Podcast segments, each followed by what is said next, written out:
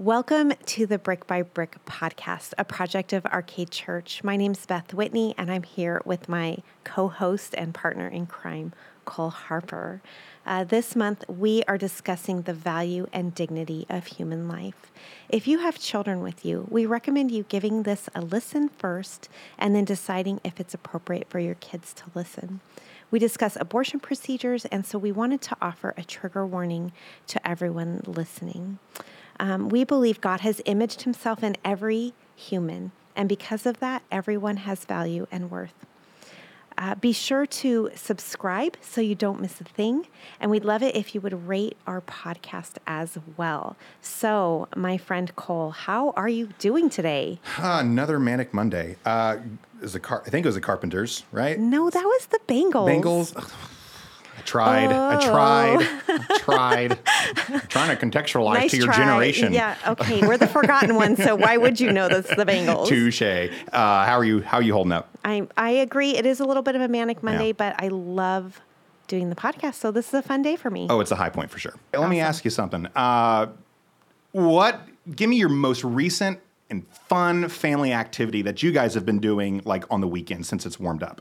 Sure. Uh, actually, last uh, Saturday, Sarah, my 16 year old, and I went to Old Folsom and they were having an art hop. Oh, And she's an artist. And so this like fed her soul. But we just had a blast checking out all the different artists and going into different galleries and, you know, eyeballing all the jewelry. And then I think the highlight was there was a street magician and he was pretty funny and we just like we got the giggles Wow. together and then of course we went to Snooks and had a treat. Yeah. You don't even know what Snooks is. I do don't. You? How did Okay, you? know? I you don't. will you will discover Snooks when you go on Sutter Street and you will thank me profusely. Well, now that I know that David Blaine is hanging out on Sutter Street, No, I don't know if that'll wasn't be there at all. Uh, it wasn't creepy, I promise. okay, so what about you? What's something fun you've done recently? No, fair question. Uh, so our daughter, uh, she is, I think, 20, going on 22 months. And we've started this thing on the weekends where we will just city park hop. And so we know this place has the cool slides and it has like the canopy over that keeps her from getting sunburned and all of that. And so, yeah, we're just dotting the map, trying to become sort of like park experts and just like spending the day and kind of letting her, okay, are we going to swing next? I guess we're doing a slide for the fourth time, or she'll put a stuffed animal in the swing and try to swing it. So we're just having those days where we find out what's around us and let her drive appropriately. What you're saying is if people have a favorite park in the Sacramento area, they need to email it to you. Correct. And because, then you can hit all the fun parks. well, yeah, because I'm starting from scratch. Right, You know, yeah, right. I have no idea. I know I asked you what park, and you just kind of looked at me like, uh uh Looked The one you- around the corner. and then the one know. around the other corner. it all merges together. Yeah. You're gonna you're gonna find all the fun parks, I promise. I hope so. We will we won't let you miss the fun ones. Aw, you're the best mom ever. All right, so we are excited about our guest this month. We have our friend Heidi Matzke, and I realized I've known Heidi for a very, very long time. We won't say how long because then that'll age us. We don't want to do that. But Heidi Matzke is the executive director of Alternative Pregnancy Center, and Arcade Church supports alternatives, which is makes Heidi's uh, presence with us even more special. But Alternatives is a women's health clinic in Sacramento. It was founded in 1983, and their mission is to provide women with medical care and alternatives to abortion as they proclaim the hope of the gospel. Heidi's passion for defending life comes from a personal family experience. Her sister had an unplanned pregnancy, but ultimately chose life. And it was a pregnancy center that offered her family support and healing. Wow, Heidi, I'm already getting emotional. Um, Heidi is a pastor's wife. Um, her husband has been in pastoral ministry at a local church. Our daughter church, which is another connection, um, for the last 23 years. And they share two kids, a daughter and a son. They are 18 and 20. So, Heidi, um, she has been traveling with Alliance Defending Freedom all across the country. You've spoken to dozens of panels representing pro life pregnancy centers. Her passion is to provide hope, healing, and to reclaim the Sacramento area for life. Heidi, welcome. We are so, so glad you are here. Thank you for joining us. Yeah. I'm honored to be here. I'm so excited for this conversation to take place. It's such a vital conversation in the midst of what's happening in our country right now and even in our state. For sure.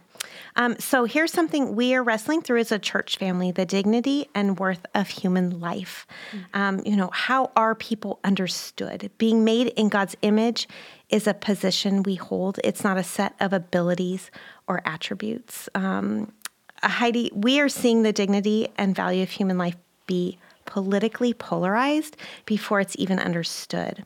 How you know, how do we have that conversation about life without bringing politics into it?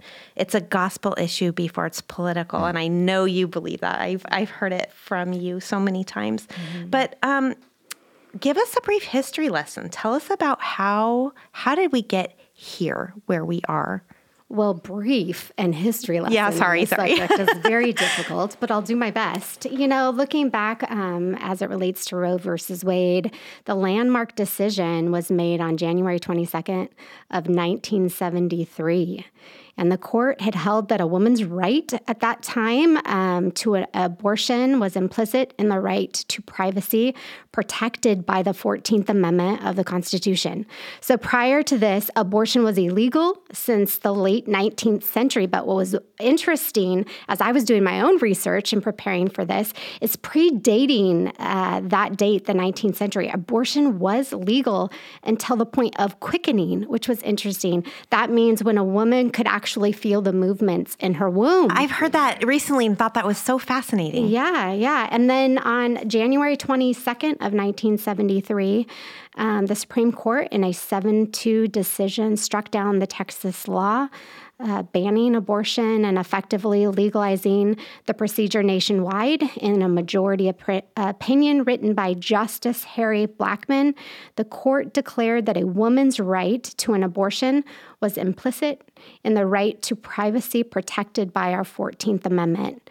Um, and then you have, you know, Margaret Sanger, right? That was one of the things you mentioned, uh, doing a little history on that. She opened the first Planned Parenthood in 1916 as a birth control clinic. Mm-hmm. Uh, when Roe v. Wade passed in 73, Planned Parenthood became one of the leading clinics that acted as a safe haven for women who were interested in abortion. Planned Parenthood actively uses the Plan B birth control, abortion, emergency contraceptives, and more to prevent life and to be an advocate for mainly for the mother.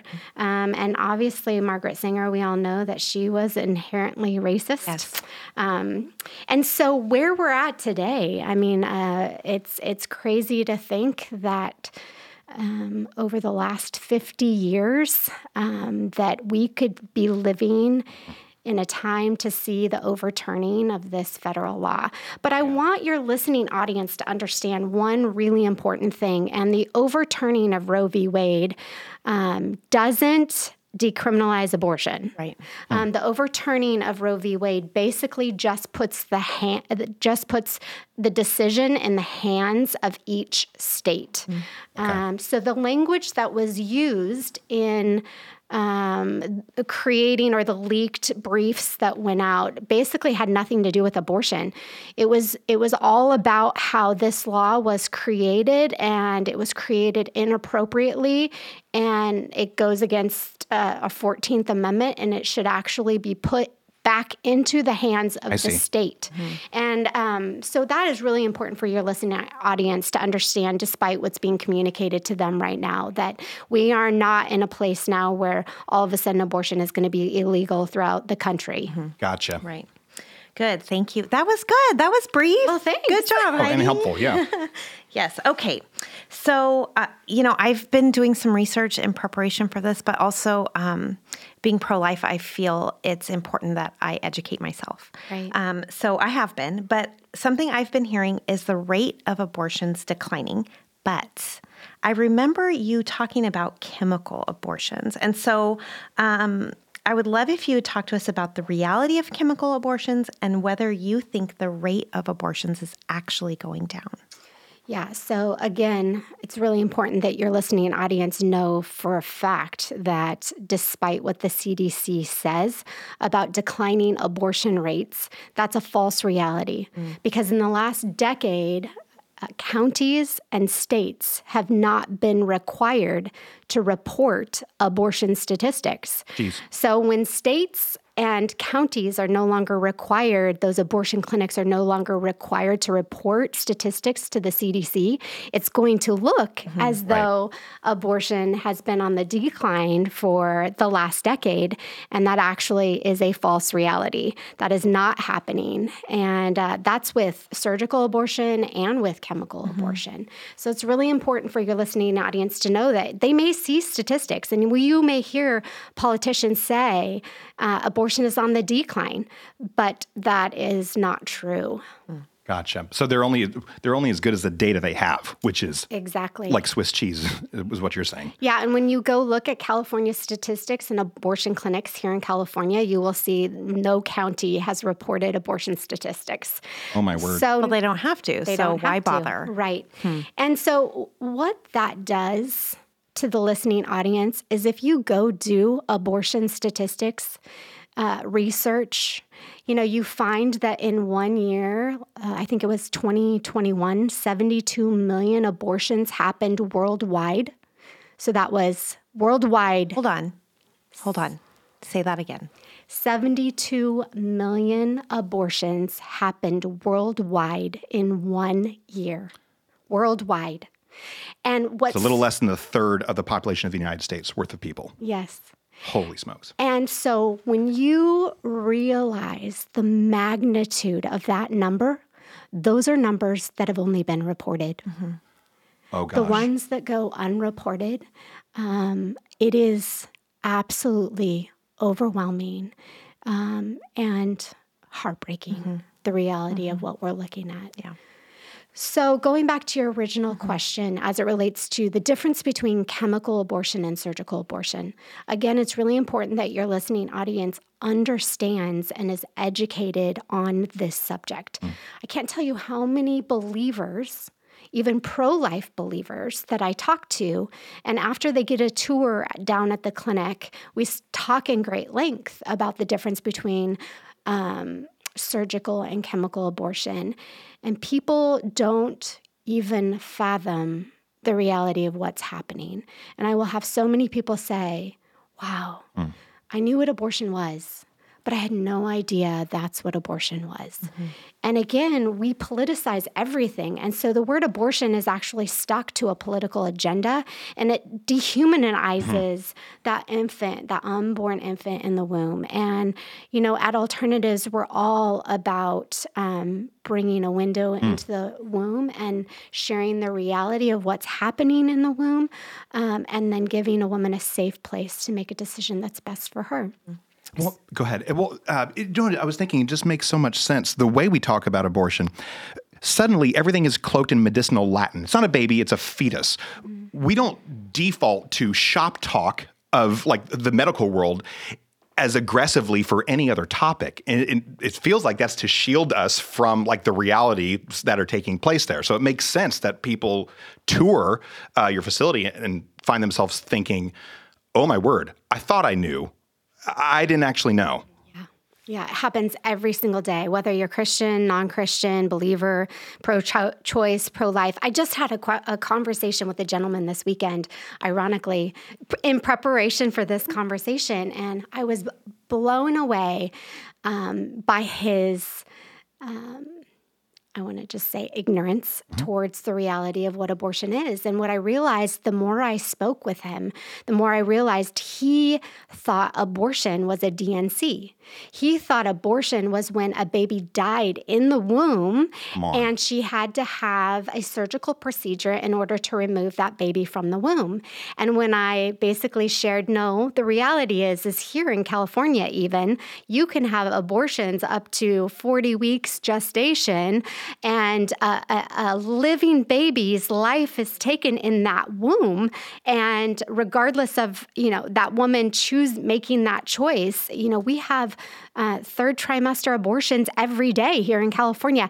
And he, you wouldn't believe his reaction. His reaction basically said, you know, you're just that right wing political person who's absolutely crazy if that was really what was going on in our country today. Like the whole world would be up in arms. Like, Oh, you're such a liar. And I'm like, wow. Like, wow. Like, we are so really ignorant mm. as a country mm-hmm. to the reality of what's happening. And that's why conversations like these are so absolutely vital to our church communities and, and to the community at large. And so, anyways, I wanted to talk really briefly about the difference between chemical mm-hmm. abortion and surgical abortion, like you mentioned. So, uh, chemical abortion is the abortion of choice today. And it's being given out like candy, re- uh, really. My goodness. But um, uh, but let's start with surgical. So surgical abortion has been going on for decades, um, and basically what happens is a woman will go into Planned Parenthood. She will be given a pregnancy test to determine how far along she is in her pregnancy, and then uh, an ultrasound as well. The ultrasound will determine if she has a first, second, or third trimester abortion, and that depends on what will happen in a first, second, and th- third trimester abortion. Different things happen in different trimesters. So, if it's a first trimester abortion, a woman basically will have a doctor there, uh, a nurse there. She will be numb from the waist down. Uh, her remnants of her uterus will be completely removed.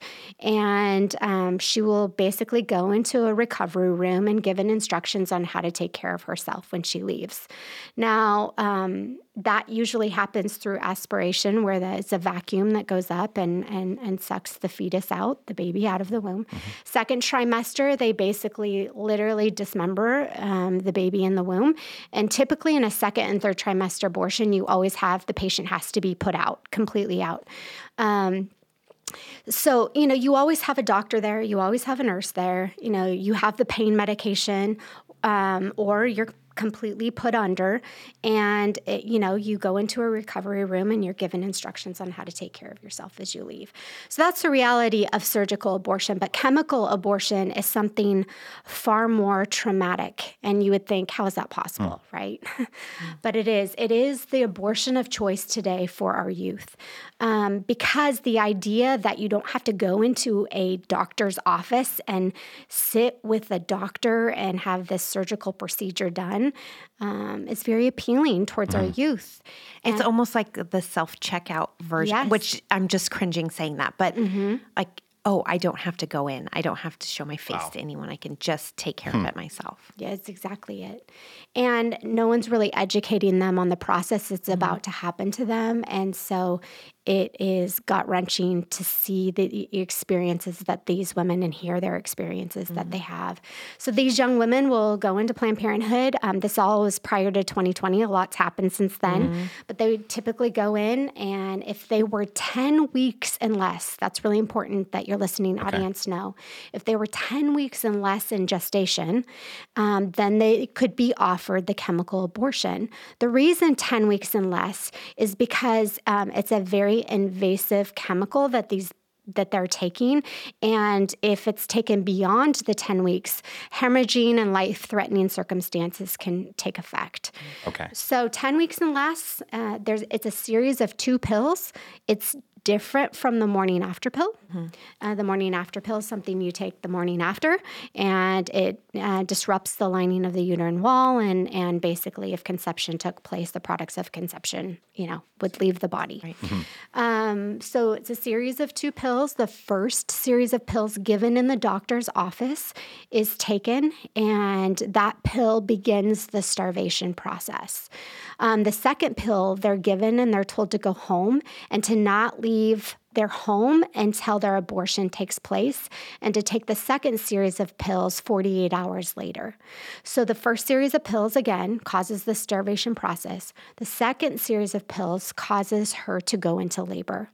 So you can imagine many of these young women are isolated in a bathroom all by themselves. Um, we had three 12 year olds in 2018 and 2019 gain access to the abortion pill without any parental consent. These young girls um, are in a bathroom all by themselves. There is no doctor there. There is no nurse there. There is no pain medication. And they're physically going into labor, seeing everything come out of their body on the floor, in the toilet, in the shower. And many of- hold, hold on, hold on. I know you talk about this every day. Um, this is so jarring. I, I'm I'm a woman who's had who's been in labor a couple times. Um, it's terrifying. It's painful.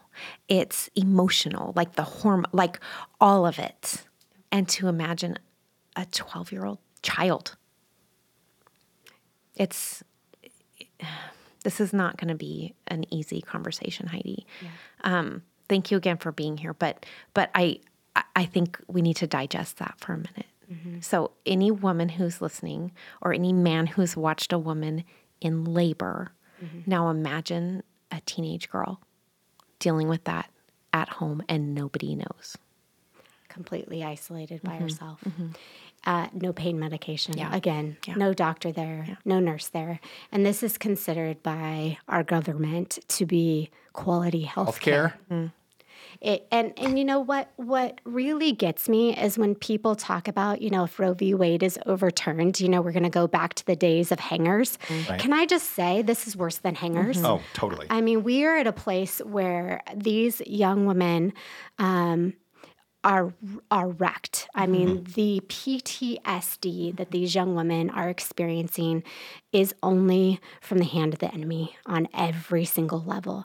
The isolation, the um, shame, the pain, the um, the visual. Many of these young women will also say. Uh, because they come back to plan, uh, they come back to alternatives. If they leave alternatives and say, "I'm going to move forward with a chemical abortion," we let them know um, Planned Parenthood will not be there after mm. that happens. Wow. But alternatives will be. Mm-hmm. And we've had a lot of experience with young women who have hemorrhaged and had all kinds of issues as a result of that. But what's crazy is many of these young girls will say, they told me it was just a clump of cells. And I physically saw my baby on the floor. Mm. I saw its arms and its legs. I saw it moving. And some of them, as gross as it sounds, will actually say, I picked up my baby and I carried it around. In 20% of those cases, it's so important for people to understand the baby isn't fully dead. Mm. And so you have a young woman who is wrapping a baby in toilet paper and flushing it down the toilet. Like that is the reality of, of where we're at right now with chemical abortion. Now, I'm going to take this a couple of steps further. Mm-hmm. So, first, you can imagine as a young woman, if you've experienced abortion at Planned Parenthood, you never again have to drive by that Planned Parenthood. Mm. But every single morning, a young woman has to walk into her bathroom and relive the experience that she had. Again, the PTSD that these young women experience is unbelievable. It's so when you said that, it- what was so strange is so many things clicked with me with how the Old Testament will speak of uh, places being defiled. Mm-hmm. That is so true to the human experience, mm-hmm. right? It, it almost prints on the environment in a way that it's never the same. It- I'm staggered. Mm-hmm. I'm absolutely staggered. Yeah. And unfortunately, I'm here to say to your listening audience, it just gets worse. Because here in California, AB 22, AB 2223 is a law that is on the books right now that will legalize infanticide. And a lot of people don't even know what infanticide is. Like, what is infanticide? Um, and let me explain what is happening and why it's happening. I feel like a couple of weeks ago, I actually called Craig and Debbie, and I was in this panic moment. Craig has been, you know, because I'm married to a pastor, Craig and Debbie have been like the pastor to pastors. Yeah. Totally. And yes. there have been these moments over the last seven years, Beth has witnessed mm-hmm. them, mm-hmm. where God has literally just rocked me to my core.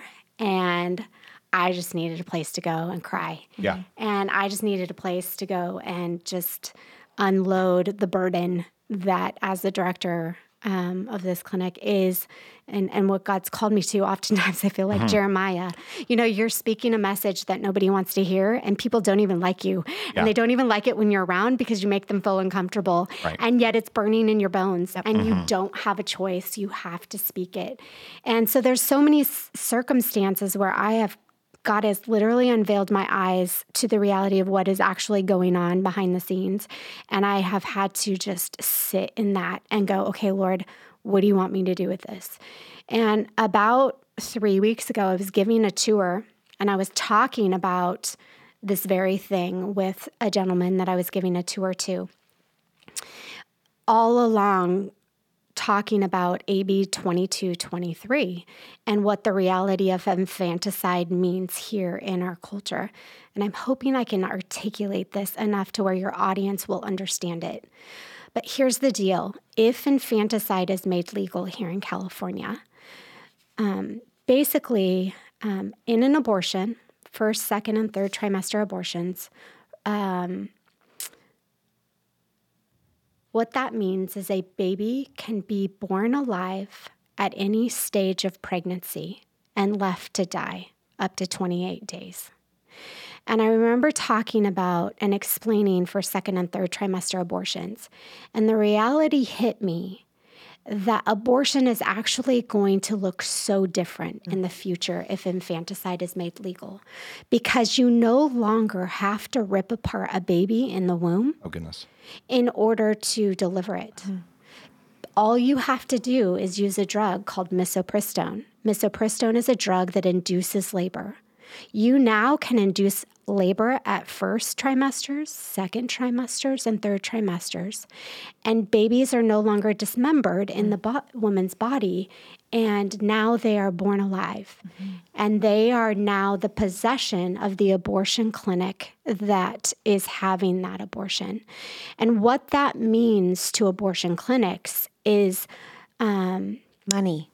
babies born alive are used for the harvesting of mm. baby parts. Yep. Good heavens. And the fresher their body mm-hmm. parts are and the the less dismembered they are, the more valuable they are. Mm-hmm. So, we now, as a culture, what happened a year and a half ago is the Biden administration released protective protocols on the abortion pill. A year and a half ago, I saw this coming. Mm. And what that means is a woman at any stage, remember I said 10 weeks and less. Yep. Now, a woman at any stage of pregnancy can gain access to the abortion pill. Pimps can gain access to the abortion pill. Good heavens. Yeah. Abusive fathers. Abusive Abusive fathers, husbands. abusive husbands can gain access to the abortion pill. And so once misoprostone is given to the woman, she then will deliver that baby. Uh, we all know that a 10 week and less in gestation baby is not going to last for very long outside the womb. But if a 30 week old woman in labor taking misoprostol gets these drugs in hand, um, we know that that baby is most likely not going to be born alive or is not going to be um, uh, um, killed in the womb. Right. In fact, she's going to deliver a baby that she thought was dead. And in fact, she's looking down at a baby born alive. So in that moment, she's going to have one of two options. She is going to look down at that child and she's going to take matters into her own hands. Mm-hmm. Or she is going to call 911 mm-hmm. and she's going to be rushed to the hospital along with that baby. Mm-hmm.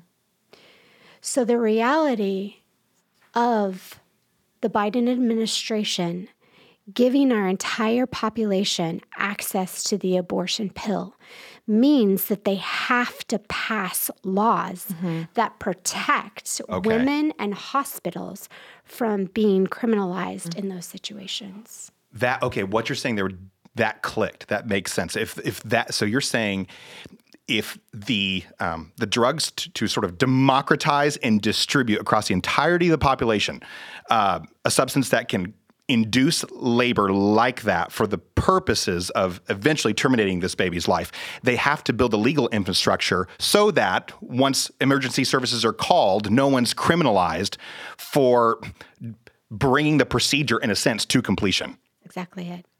And not just not it's not just so that it's it is happening right now. And that's why the push is so rapidly trying to take place here in California to, to basically decriminalize women in abortions. Now, the situation that is being discussed right now is that, um, like this young man that I spoke with this weekend, he was like, Oh, this law is great. It basically protects a woman if she's in a miscarriage and she can't be criminalized. Since when have we ever criminalized women for miscarriages? When we had a miscarriage, I was not worried about the police showing up to take my wife off to jail. Absolutely not. Absolutely not. So we have just had to put together an infrastructure to protect hospitals and individuals because right now women are gaining access to the abortion pill at 30 weeks. They're delivering live babies and they are either taking matters into their own hands or they're being rushed to um, the hospital. So that that is, uh, you know, just when you think it can't get worse, Yeah. Yeah. it really does. And so back to your question, the abortion pill is being distributed again like candy. And there is no documentation of who's taking it. Right. And as a matter of fact, um, here in schools, Planned Parenthood actually is promoting the RU486 p- pill as the missed period pill. So you just miss your Again. period. You just miss your period and you're sexually active. You just take these horrific drugs and you'll be fine. so, um, I'm I'm wondering how. Uh, so I'm thinking of women's rights, Yeah. and I'm thinking of feminists, and I'm wondering how not giving women full information uh, is Wow. is feminism. That sounds like, oh, you women, you don't really need to know this information. You just sit there and look pretty. But education is power. yes, Education is absolutely power. And women deserve the right to know what's going on with their body. They do. And they deserve the right, you know, right now to make that choice. Right now, we live in America where it is a choice and it is being given to them. And so they deserve to know what's going to happen to their body when these pills are taken. Um, and no one is educating the next generation on what is actually happening. So, to answer your question, no, there's no statistics. It's astronomical, it's scary. And uh, we're entering into a whole new era of what abortion really is going to be. Gosh, that's that's devastating. Okay. Um, so the other day I noticed I'm gonna just reveal. I go on Twitter. Yeah. I'm on Twitter, however you're supposed to say that. And I saw uh, Post Malone and his girlfriend or wife were celebrating their, their pregnancy. Hmm. And this was right coming on the heels of the Roe v. Wade leak, where, you know, everyone who had an inkling of pro choice was now like this pro choice uh, loud advocate. Wow. And to me, the the dissonance between oh yay we're celebrating a pregnancy and give me my right to you know this angry hmm. pro-choice loud voice and they just don't they don't go together in my heart and mind um, and i don't know maybe that's just me but it seems like it doesn't make sense to me. Um, so, Heidi, why do you think this is how the society at large is reacting? Kind of this this hot or cold. The right hand doesn't know what the left hand is doing, Yes, so to speak. yes, I think we're reacting as a society to this because culturally, it's women who get to determine uh, the value of the life in the womb, not God. yeah, You know, and culturally, it has been all. Um, it's it's, and I don't want to get too far into the next question, but you know, our culture is the one that determines um, if you love that little baby in your womb and you are planning the future with it, then it has value. And if you don't want it, it absolutely has no value.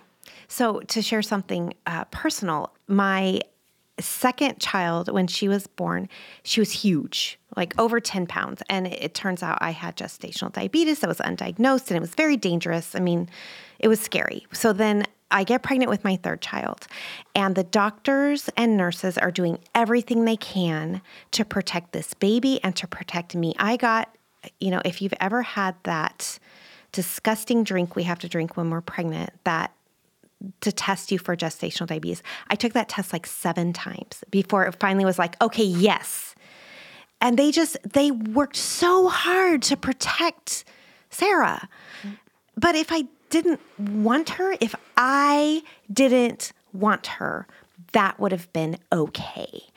And I remember sitting in my gynecologist's, off, my OB doctor's office one day, and I just was like, oh my gosh, it's my decision.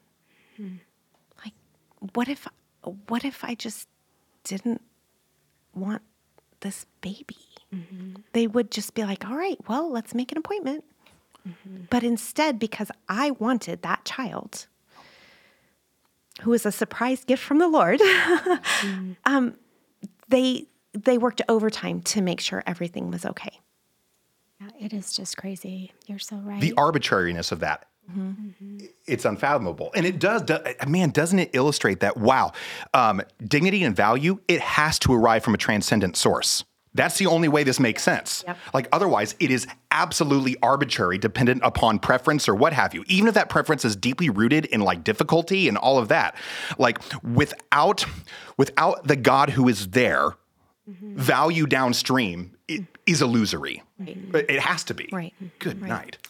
Well, and uh, you know, I'll never forget when the reality of infanticide and where we're at with the abortion pill came to light at our clinic last year again, I had one of those moments of just panic.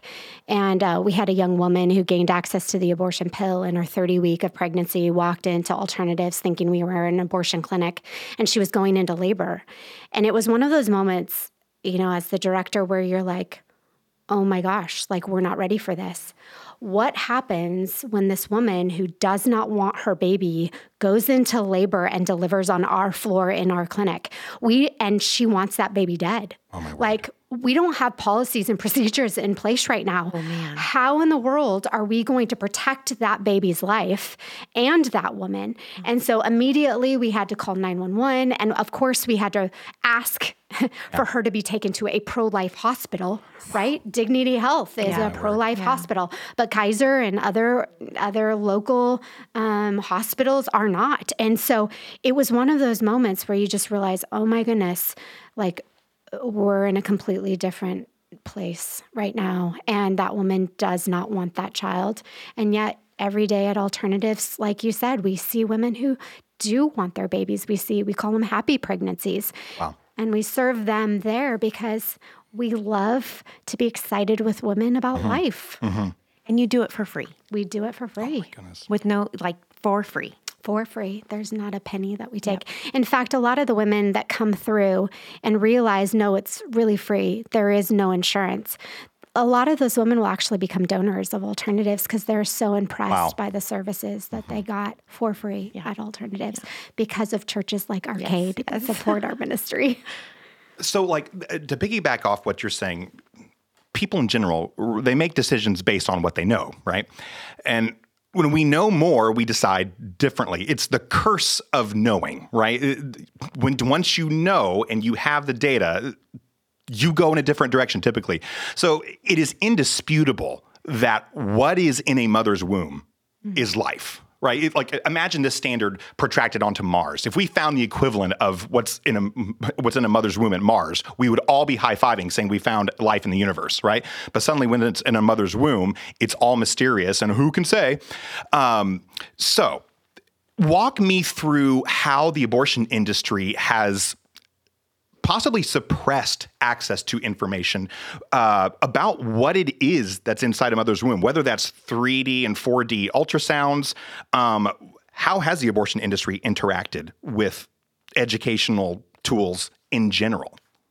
Well, typically, what we hear from women who come from the sidewalk or come from Planned Parenthood is that they refuse to offer ultrasounds to women who aren't right from the gate choosing abortion. Mm. So they refuse to give women a, a, a, window into the womb through an ultrasound image because they're not making that abortion choice. And what's crazy is um, alternatives has actually they've been referring patients to us. So we heard recently, especially I don't want to give it away, but uh, one of the abortion clinics locally in the area, one of their first questions is, are you going to have an abortion? And if the question, if the answer to that is no, then they immediately say, then you need to go to alternatives. Awesome. Which is fabulous. Like, Wow. it, it really is Yeah. great. But so to answer your question, um, not giving women Right. the education that they need to make an informed choice and um, the services, the medical services that Planned Parenthood supposedly offers to women, um, and uh, you know, ultrasound to a woman to help her make that choice. Uh, women are left to the voice of the culture and what they've learned, and that's how they end up, uh, you know, making the choice. But you know, to add on to that, what I want to say is that let's just be honest it's it's never been about the life in the womb Right. Hmm. Someone had to say it. it's n- it's never been about that because w- most logical people know that life begins in the womb Right. You know you really have to argue a lot and really hard to know that life and now what's crazy is now that we see 20 week old babies born in abortion pill on the floor Right. they realize oh wow that's not just a clump of cells. No that is a fully formed baby that i'm looking down on. And so it is undeniable. It has never been about proving the life in the womb and it has always instead been about the choice of a mm-hmm. mother and whether or But you not can't- she wants to choose. Mm. What kills me is the term mother. Yes. because if there's a, a whatever you want to call it fetus baby child infant in your womb mm-hmm. your mother mm-hmm. but you're going to make a choice so how can we call you a mother I, I it just it hurts my heart so badly as a mother Yeah. um that And it hurts your heart so badly because you've had the incredible privilege and blessing of knowing, first off, your God, mm-hmm. and then knowing the blessing, even though you've had an unplanned pregnancy, the blessing of knowing that God never makes a mistake when He creates life in the womb. Right. Not ever. Not in rope, not rope, not in rape, not in any other situation. God never makes a mistake when he creates life. It's always for a reason. Right. And you know, James tells us that every good gift and mm-hmm. every perfect gift is from above, mm-hmm. coming down from the Father of lights, with whom there's no mm-hmm. variation or shadow due to change. And of his own will, he brought us forth by the word of truth so that we could be the kind of first fruits of his creatures. Like God has given us these incredible gifts, even though they may be unplanned, even though you may be sitting in the midst of incredible fear, it is uh, meant to be a gift to you from the Lord in the midst of your sin and to use it for your good and for God's glory. Yep.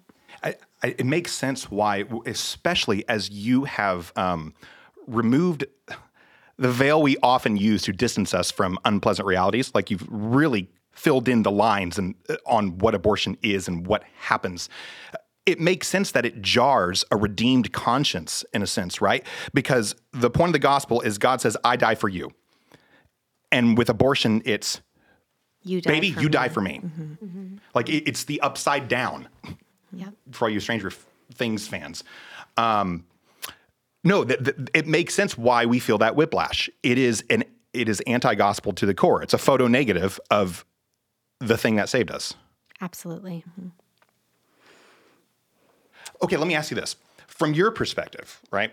Does it help or hurt when like the right to life vigilantes, people who are moved at the level of conscience, right, take matters into their own hands and then do things like target clinics and even abortion doctors, things of that nature?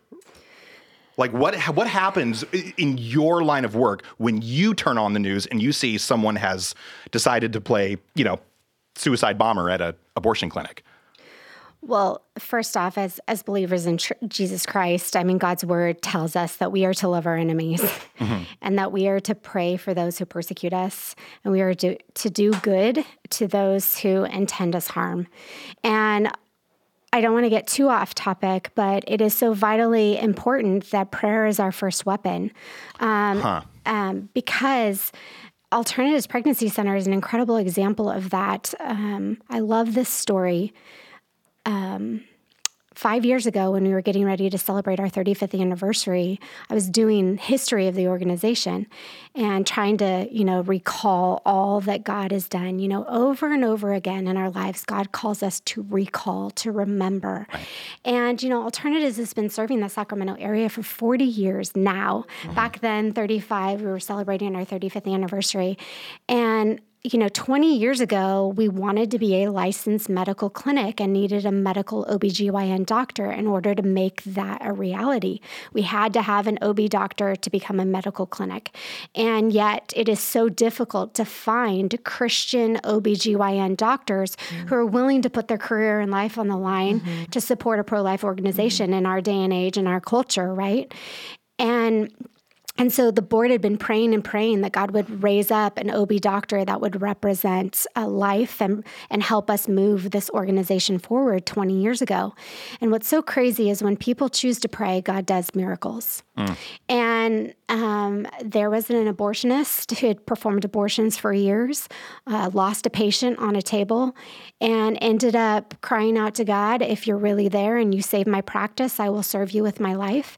He wandered onto a local church campus here in Sacramento, oh and word. just so happened that the uh, pastor that Sunday was talking about abortion, and the medical director, the doctor said it was because of the medical accuracy accuracy at which he was describing the abortion process from the pulpit.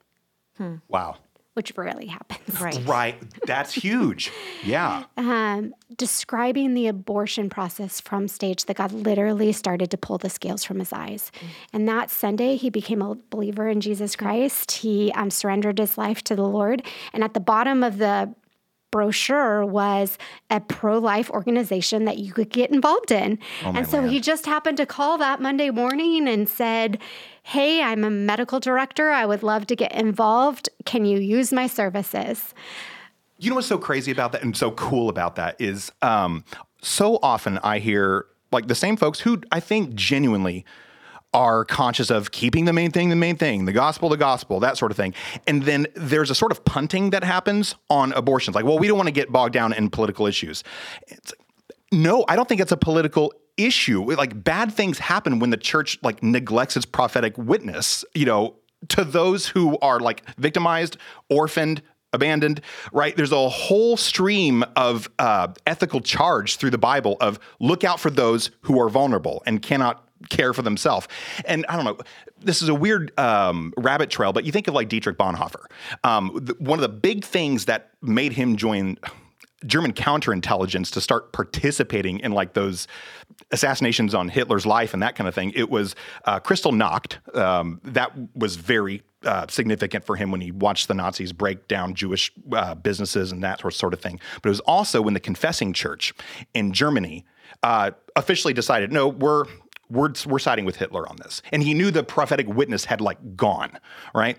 Um, so what I find is incredible about your story is that when the church doubles down on its prophetic witness and it increases its differentiation from a culture predicated on bloodshed and murder. Hold on. Um, Can you say that in regular words?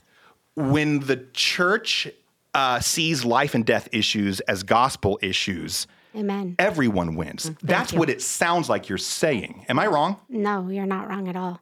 And and the cool thing about that story, that isn't even half of it. The cool thing about that story is that thir- uh, five years ago when I was doing research, I found a document dated 1984. And at the top of that document, it was board minutes from 1984. So this is, you know, 18 years even before that doctor came to us. And at the top of those board minutes, it said board line item prayer.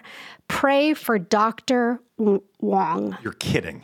So, 20 years before he became our medical director, uh, going back to your original question, our board was doing the most unthinkable thing. They were praying that God would transform the heart of an abortionist so that he would serve and honor him with his life. And that is exactly what God has done through the life of Dr. Vanson Wong at our clinic. And not only did he do that 20 years ago, he's still now saving babies every every Tuesday at Alternatives Pregnancy Center um, because a pastor regardless of the political environment yeah. that we were in, chose to speak life and pull the scales off of oh our culture, um, and and do something that was unacceptable. And here's the deal: what's crazy is that pastor doesn't speak about it much anymore, but. Oh and and neither do many other pastors. I mean, Craig, mm-hmm. praise God, yeah. is so and Debbie is so outspoken about protecting innocent life and giving somebody like me a voice. Mm-hmm. Um, but other than that, very few pastors will touch this subject. And that is, as a pastor's wife, that's what's kind of rocked my world a little wow. bit because what you realize is when when God's shepherds yeah. That he's placed all throughout communities and he's placed sheep into the care of that shepherd's yeah. hands. And they refuse to talk about the most mm-hmm. political issue of our time. Our sheep are left to the voice of the culture. Mm-hmm. And the voice of the culture always leads to death. death. Always. And yet, what I realized too wow. is very few pastors know how to talk about this issue. Right. And there's so many reasons why they choose not to. And I've just been praying with all my heart, Lord, use me as a tool mm-hmm. to help equip pastors to speak a message that they they need to speak. I'm not trying to be their voice. Right. I want to equip them to speak that voice because they're their sheep. Yeah and they need to hear it from their shepherd. And yeah. that is vitally, vitally important in our culture today.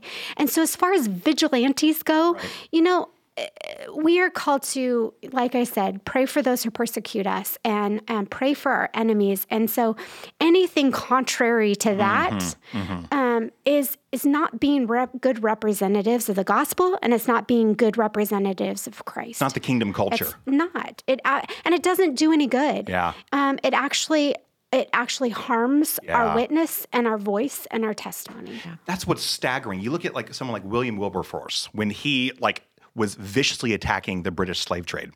Um, he refused to stop pricking the conscience of the of the well-to-dos, right, and saw it as a gospel issue. And I'm re- and I'm really glad Wilberforce saw the British slave trade as a gospel issue mm-hmm. and didn't punt on it because oh well we don't want to be divisive. Mm-hmm. Well, and going back to your comment, I mean, back in Auschwitz, I mean, they there was testimony of the churches right outside Auschwitz singing louder on Sundays just to silence the cries of, of what was going on in those death camps. And and quite frankly, it's what's happening in our culture today. Yeah. You know, we as believers don't want to talk about this issue, and so we just sing a little louder and sing all these things that make us feel really good inside instead of talking about what needs to be discussed. Uh, Proverbs 24 11 says, Rescue those who are being led to slaughter, hold back those who are stumbling to death. And if you said you didn't know, mm-hmm. basically, God says He perceives the heart, He knows the heart, and He will reward those, um, you know, as such.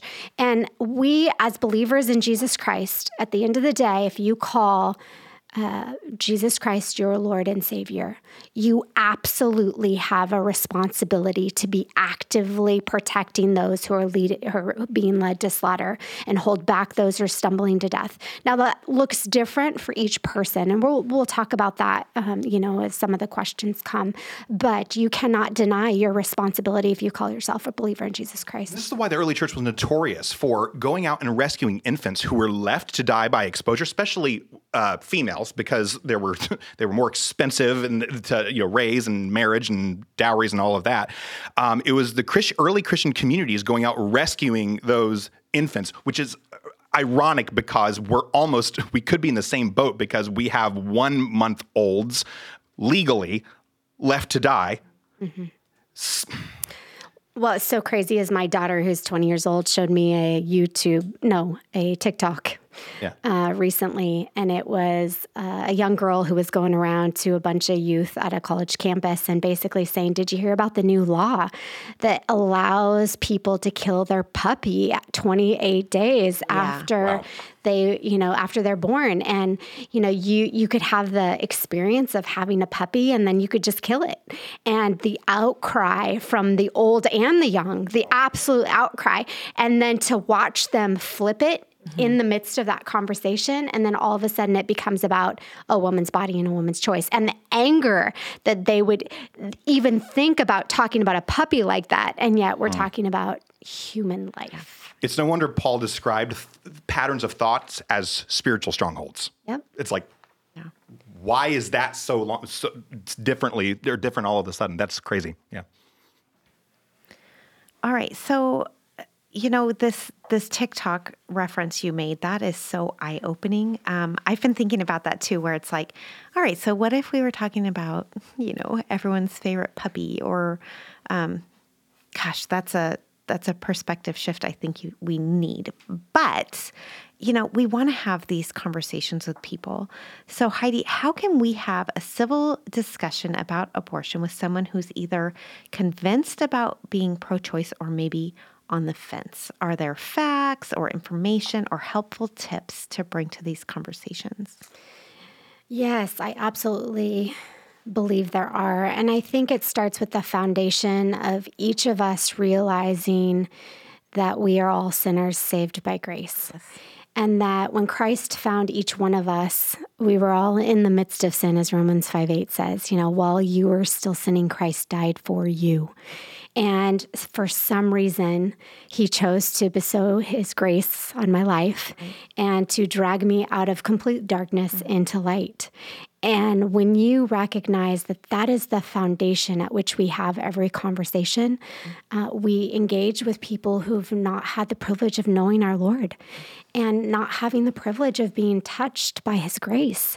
And so we must begin the conversation, as James 1 says, being quick to listen, slow to speak slow to anger. And he goes on to say, because the righteousness of man, quick to listen, slow to speak, and slow to anger, for the righteousness of man, is it the, the, the anger, anger, of man, does yeah. not produce the righteous life that God commands.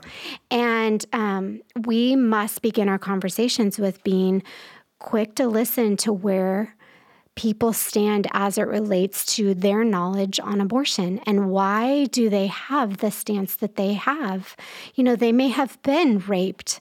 They may have had experiences growing up that we couldn't even fathom. Mm-hmm.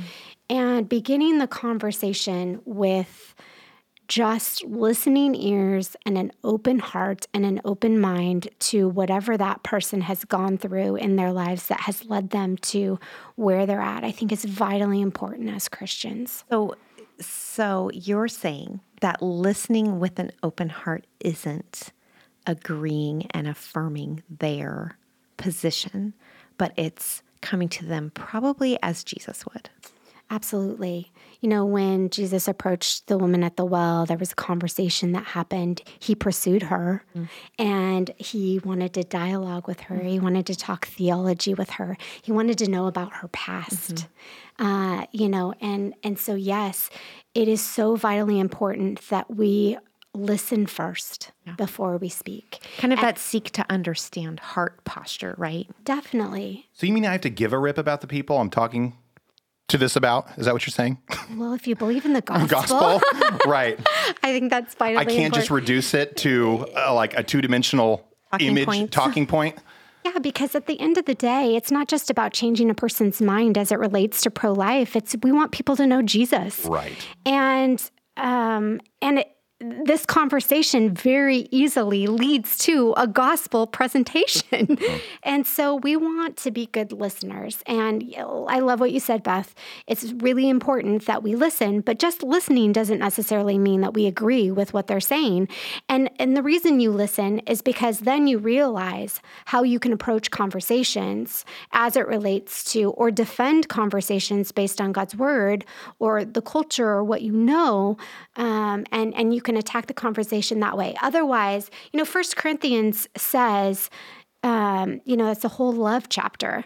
Uh-huh. Um, we as believers want to be have every conversation based on love. Mm-hmm. We do not want to be a resounding noise. Right.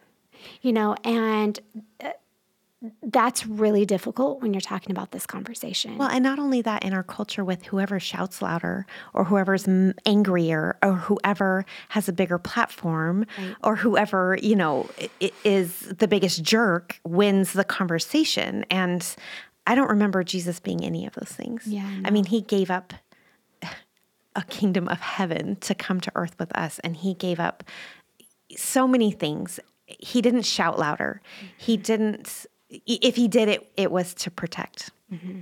uh, the vulnerable. Um, and he's all after our hearts. Exactly. You know, I mean, even, not winning an argument. Not winning an argument. And at the end of the day, even women who've experienced the pain and loss of abortion, I mean, there's there I'm sure there's women that are listening to this conversation right now who've ex- and men who have experienced abortion for themselves. And what those women and men need to know is that um, God still loves them and we all sin and fall short of God's glory. And in fact, it's it's that foundation of whatever sin that is for each of us that God wants to use that mm-hmm. very thing that was the most painful part of your life for his glory and for your good. Yep. And that's why at Alternatives there are so many women at our clinic who um, uh, are on staff that have experienced abortion. It is they've sought healing and forgiveness, and then they use that as the foundation at which they serve the next generation. And uh, God has taken those ashes and made something absolutely beautiful out of it. And as believers in Jesus Christ, that's what it's all about. And I, I will say, I'm never perfect at this. Yeah. do I get angry? yeah. do I get frustrated sometimes? I mean, we all do, and yeah. give yourself some grace mm. because we are defending life in a culture that does shout. Mm-hmm. But um, our, my encouragement to all of us is that we approach this subject with love and with grace and with ears that are willing to listen, but then with the truth of the gospel and truth of God's word. Man, I, I got a thought. Um, can't help it.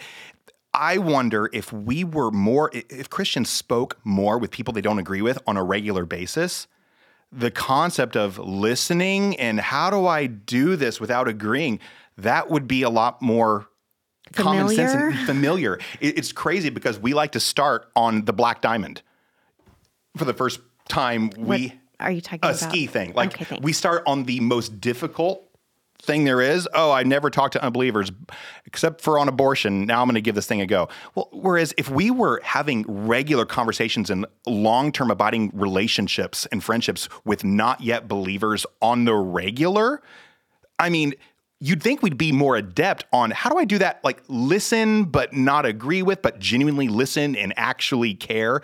Um, we would learn a lot. Oh my gosh, we would learn a lot, and we would care a lot, mm-hmm. and um, it would it would totally transform our culture. And and you know, I have a dear, dear uh, woman in my life who is actually my neighbor and and is very pro-choice and uh, is like my kids' grandma. And you know, we struggle to have this conversation. We struggle to talk about political things, and yet she supports our ministry because we help women who have experienced wow. abortion, uh, and wow. she sees the genuineness at which we serve women, mm-hmm. and knowing that women can come into our clinic and they can leave and still make an abortion choice, and we still accept them after the fact. And that's Man. so important for yeah. her to understand. But I also realize that it is very difficult to have just a legit conversation about talking about the elephant in the room yeah. without emotions flying and mm-hmm. people, you know, getting upset and frustrated and discouraged. What did Lewis say? Uh, Anger is the fluid, love bleeds when you cut it. Yeah. Mm. Makes sense. Yeah. And that, that anger is, is on both sides of the fence. That anger is rooted in fear. I, yeah. It is rooted in fear. Mm-hmm. It is mm-hmm. rooted in fear for the life of that unborn child and what's going to happen in the life of a woman who experiences abortion. And on the other end, it's rooted in a woman who this wasn't her plan. And, and um, totally. You know, we know that we serve a God who, um, you know, there's no fear in love. Mm-hmm. Perfect love mm-hmm. casts out all fear, and and that if God planned it, we can trust Him in it even if it's unplanned for us. So we're going to end here, but stay tuned for part two. Be sure to subscribe to be notified when part two drops, along with all other episodes. Thank you so much, Heidi. God bless.